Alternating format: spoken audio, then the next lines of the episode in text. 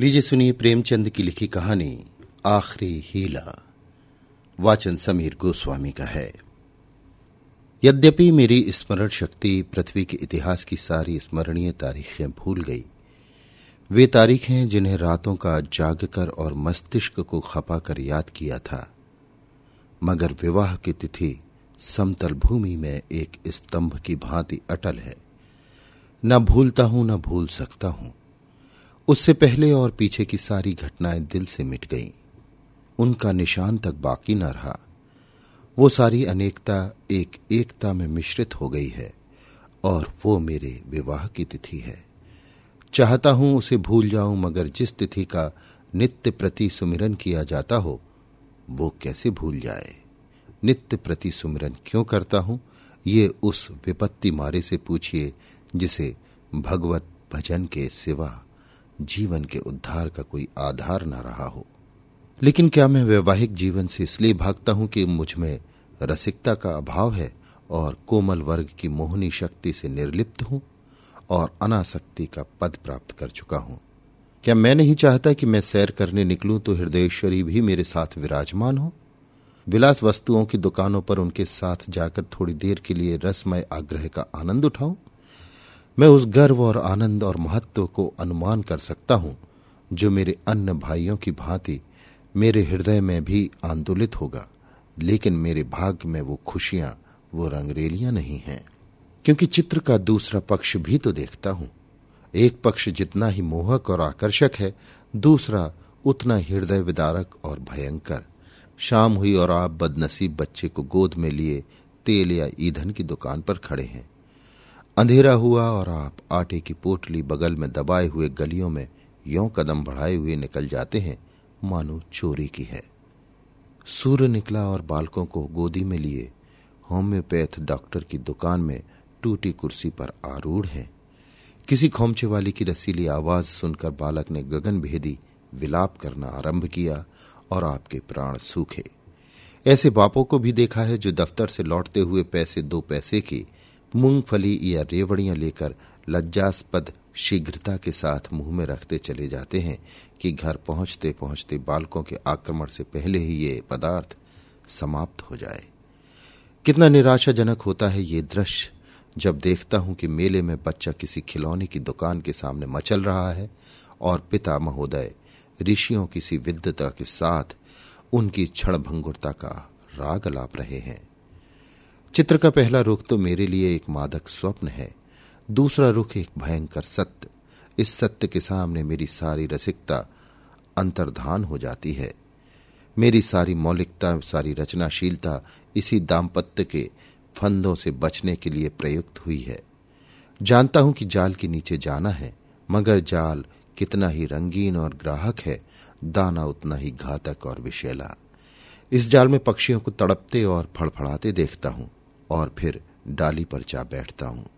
लेकिन इधर कुछ दिनों से श्रीमती जी ने अविश्रांत रूप से आग्रह करना शुरू किया है कि मुझे बुला लो। पहले जब छुट्टियों में जाता था तो मेरा केवल कहाँ चलोगी कह देना उनकी चित्त शांति के लिए काफ़ी होता था। फिर मैंने झंझट है कहकर तसल्ली देनी शुरू की।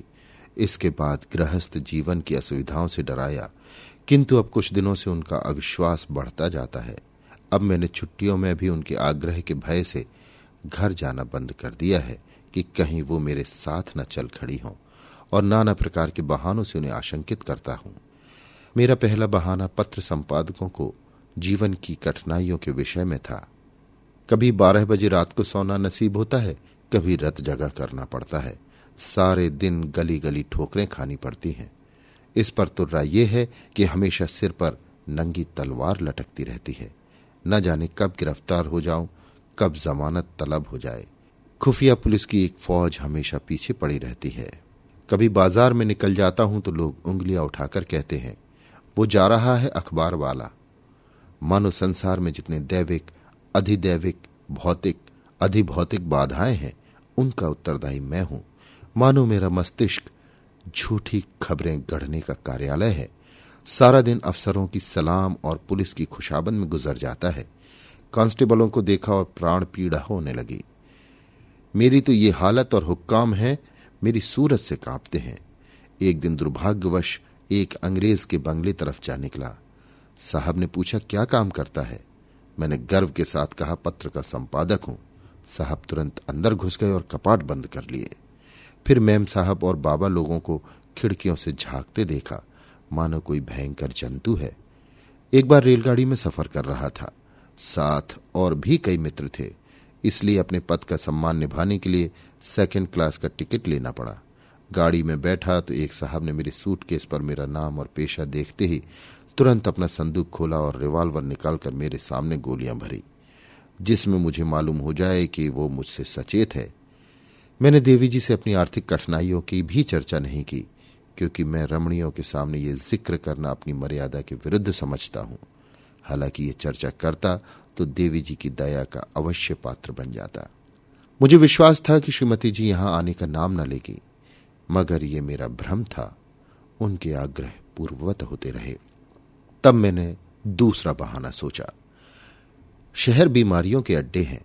हर एक खाने पीने की चीज़ में विष की शंका, दूध में विष, फलों में विष शाक भाजी में विष, हवा में विष, पानी में विष। यह मनुष्य का जीवन पानी की लकीर है, जिसे आज देखो वो कल गायब। अच्छे खासे बैठे हैं, हृदय की गति बंद हो गई। घर से सैर को निकले, मोटर से टकराकर सुरपुर की राह ली। अगर शाम को सांगो पांग घर आ जाए तो उसे भगवान समझो।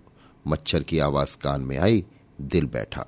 मक्खी नज़र आई और हाथ पाँव फूले। चूहा बिल से निकला और जान निकल गई। जिधर देखिए यमराज की अमलदारी है। अगर मोटर और ट्राम से बचकर आ गए तो मच्छर और मक्खी के शिकार हुए। बस यही समझ लो कि मौत हरदम सिर पर खेलती रहती है। रात भर मच्छरों से लड़ता हूँ, दिन भर मक्खियों से। नन्ही सी जान को किन किन दुश्मनों से बचाऊं? सांस भी मुश्किल से लेता हूँ कि कहीं क्षय के कीटाणु फेफड़े में न पहुँच जाएँ। देवी जी को फिर मुझ पर विश्वास न आया। दूसरे पत्र में भी वही आरज़ू थी। लिखा था, तुम्हारे पत्र ने और चिंता बढ़ा दी। अब प्रतिदिन पत्र लिखा करना। नहीं मैं एक न सुनूँगी और सीधे चली आऊँगी। मैंने दिन में कहा, चलो सस्ते छूटे। मगर खटका लगा हुआ था कि न जाने कब उन्हें शहर आने की सनक सवार हो जाए। इसलिए मैंने तीसरा बहाना सोच निकाला। यह मित्रों की मारी नाकों दम रहता है। आकर बैठ जाते हैं तो उठने का नाम भी नहीं लेते। मानो अपना घर बेच आए हो। अगर घर से टल जाओ तो आकर बेधड़क कमरे में बैठ जाते हैं और नौकर से जो चीज़ चाहते हैं, उधार मंगवा लेते हैं। देना मुझे पड़ता है। कुछ लोग तो हफ्तों पड़े रहते हैं, टलने का नाम ही नहीं लेते। रोज उनका सेवा सत्कार करो, रात को थिएटर या सिनेमा ले जाओ, फिर सवेरे तक ताश या शतरंज खेलो। अधिकांश तो ऐसे हैं जो शराब के बगैर ज़िंदा नहीं रह सकते। अक्सर तो बीमार आते हैं, बल्कि अधिकतर बीमार हो जाते हैं। अब रोज डॉक्टर को बुलाओ, सेवा शुश्रूषा करो, रात भर सिराहने बैठे पंखा झलते रहो, उस पर यह शिकायत भी सुनते रहो कि यहाँ कोई हमारी बात भी नहीं पूछता। मेरी घड़ी महीनों से मेरी कलाई पर नहीं आई। दोस्तों के साथ जलसों में शरीक हो रही है। अचकन है, वो एक साहब के पास है, कोट दूसरे साहब ले गए। जूते और एक बाबू ले उड़े। मैं वही रद्दी कोट वही चमरौधा जूता पहनकर दफ्तर जाता हूँ। मित्र वृंद ताड़ते रहते हैं कि कौन सी नई वस्तु लाया। कोई चीज़ लाता हूँ तो मारे डर के संदूक में बंद कर देता हूँ। किसी की निगाह पड़ जाए तो कहीं ना कहीं न्योता खाने की धुन सवार हो जाए। पहली तारीख को वेतन मिलता है तो चोरों तरह दबे पाँव घर में आता हूँ कि कहीं कोई महाशय रुपयों की प्रतीक्षा में द्वार पर धरना जमाए न बैठे हों। मालूम नहीं उनकी सारी आवश्यकताएँ पहली तारीख को बाट के जोहती रहती हैं। एक दिन वेतन लेकर बारह बजे रात को लौटा, मगर देखा तो आधे दर्जन मित्र उस वक्त भी डटे हुए हैं। माथा ठोक लिया, कितने बहाने करूँ उनके सामने एक नहीं चलती। मैं कहता हूँ, घर से पत्र आया है, माताजी बहुत बीमार हैं। जवाब देते हैं, अजी बूढ़े इतनी जल्द नहीं मरते। मरना ही होता तो इतने दिन जीवित क्यों रहती? देख लेना दो चार दिन में अच्छी हो जाएँगी। और अगर मर भी जाए तो वृद्धजनों की मृत्यु का शोक ही क्या? वो तो और खुशी की बात है। कहता हूँ, लगान का बड़ा तकाजा हो रहा है। जवाब मिलता है, आजकल लगान तो बंद हो रहा है। लगान देने की ज़रूरत ही नहीं। अगर किसी संस्कार का बहाना करता हूँ तो फरमाते तुम भी विचित्र जीव हो। इन कुप्रथाओं की लकीर पीटना तुम्हारी शान के खिलाफ है। अगर तुम उनका मूलोच्छेद न करोगे तो वो लोग क्या आकाश से आएँगे? करज ये है कि किसी तरह प्राण नहीं बचते। मैंने समझा कि हमारा ये बहाना निशाने पर बैठेगा। ऐसे घर में कौन रमणी रहना पसंद करेगी जो मित्रों पर ही अर्पित हो गया हो? किंतु मुझे फिर भ्रम हुआ। उत्तर में फिर वही आग्रह था। तब मैंने चौथा हीला सोचा। यहाँ मकान है कि चिड़ियों के पिंजरे, न हवा, न रोशनी। वो दुर्गंध उड़ती है कि खोपड़ी भन्ना जाती है। कितनों ही को तो इसी दुर्गंध के कारण विशूचका टाइफाइड यक्षमा आदि रोग हो जाते हैं। वर्षा हुई और मकान टपकने लगा। पानी चाहे घंटे भर बरसे, मकान रात भर बरसता रहता है। ऐसे बहुत ही कम घर होंगे जिनमें प्रेत बाधाएँ न हों। लोगों को डरावने स्वप्न दिखाई देते हैं। कितनों ही को उन्माद रोग हो जाता है। आज नए घर में आए, कल ही उसे बदलने की चिंता सवार हो गई। कोई ठेला असबाब से लदा हुआ जा रहा है, कोई आ रहा है। जिधर देखिए ठेले ही ठेले नज़र आते हैं। चोरियाँ तो इस कसरत से होती हैं कि अगर कोई रात कुशल से बीत जाए तो देवताओं की मनौती की जाती है। आधी रात हुई और चोर चोर पकड़ो पकड़ो की आवाज़ें आने लगती हैं। लोग दरवाजों पर मोटे मोटे लकड़ी, फट्टे या जूते या चिमटे लिए खड़े रहते हैं। फिर भी लोग कुशल हैं कि आँख बचाकर अंदर पहुँच जाते हैं। एक मेरे बेतकल्लुफ दोस्त हैं। स्नेहवश मेरे पास बहुत देर तक बैठे रहते थे। रात अंधेरे में बर्तन खड़के तो मैंने बत्ती जलाई। देखा तो वही महाशय बर्तन समेट रहे थे। मेरी आवाज़ सुनकर ज़ोर से कह कहा मारा, बोले, मैं तुम्हें चकमा देना चाहता था। मैंने दिल में समझ लिया, अगर निकल जाते तो बर्तन आपके थे, अब जाग पड़ा तो चकमा हो गया। घर में आए कैसे थे, ये रहस्य। कदाचित रात को ताश खेलकर चले तो बाहर जाने के बदले नीचे अंधेरी कोठरी में छिप गए। एक दिन एक महाशय मुझसे पत्र लिखाने आए। कमरे में कलम दवात न था। ऊपर के कमरे से लाने गया, लौट कर आया तो देखा, आप गायब हैं और उनके साथ फाउंटेन पेन भी गायब है। सारांश यह है कि नगर जीवन, नरक जीवन से कम दुखदायी नहीं है। मगर पत्नी जी पर नागरिक जीवन का ऐसा जादू चढ़ा हुआ है कि मेरा कोई बहाना उन पर असर नहीं करता। इस पत्र के जवाब में उन्होंने लिखा मुझसे बहाने करते हो, मैं हरगिज न मानूँगी। तुम आकर मुझे ले जाओ। आखिर मुझे पांचवा बहाना करना पड़ा। ये खोचे वालों के विषय में था। अभी बिस्तर से उठने की नौबत नहीं आई कि कानों में विचित्र आवाज़ें आने लगी। काबुल के मीनार के निर्माण के समय भी ऐसी निरर्थक आवाज़ें न आई होंगी। ये खोचे वालों की शब्द क्रीड़ा है। उचित तो ये था, ये खोचे वाले ढोल मंजीरे के साथ लोगों को अपनी चीज़ों की ओर आकर्षित करते। मगर इन आधी अक्ल वालों को ये कहाँ सूझती है? ऐसे पैशाचिक स्वर निकालते हैं कि सुनने वालों के रोए खड़े हो जाएँ। बच्चे माँ की गोद में चिपट जाते हैं। मैं भी रात को अक्सर चौंक पड़ता हूँ। एक दिन मेरे पड़ोस में एक दुर्घटना हो गई। ग्यारह बजे थे। कोई महिला बच्चे को दूध पिलाने आई थी।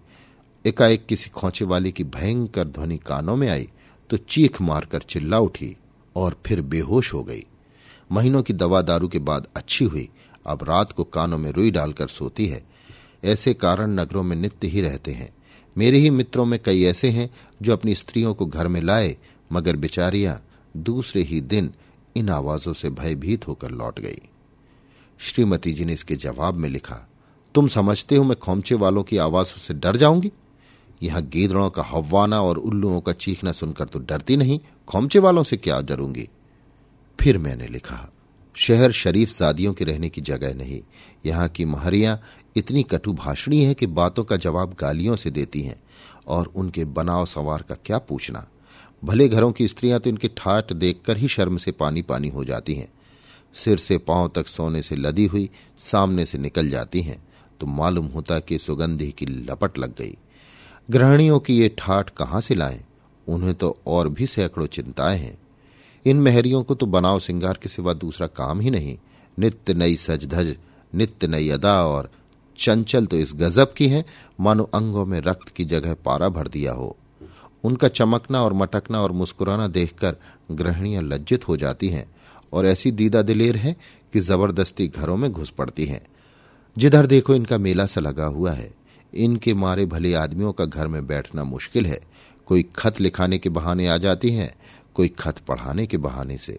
असली बात यह है कि ग्रह देवियों का रंग फीका करने में इन्हें आनंद आता है, इसलिए शरीफजादियाँ बहुत कम शहरों में आती हैं। मालूम नहीं इस पत्र में मुझसे क्या गलती हुई कि तीसरे दिन पत्नी जी एक बूढ़े कहार के साथ मेरा पता पूछती हुई अपने तीनों बच्चों को लिए एक असाध्या रोग की भांति आ डटी। मैंने बदहवास होकर पूछा, क्यों? कुशल तो है? पत्नी ने चादर उतारते हुए कहा घर में कोई चुड़ैल बैठी तो नहीं है? यहाँ किसी ने कदम रखा तो नाक काट लूँगी। हाँ, जो तुम्हारी शह न हो। अच्छा तो अब रहस्य खुला। मैंने सिर पीट लिया। क्या जानता था?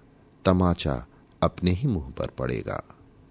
अभी आप सुन रहे थे प्रेमचंद की लिखी कहानी, आखिरी हीला। वाचन समीर गोस्वामी का था।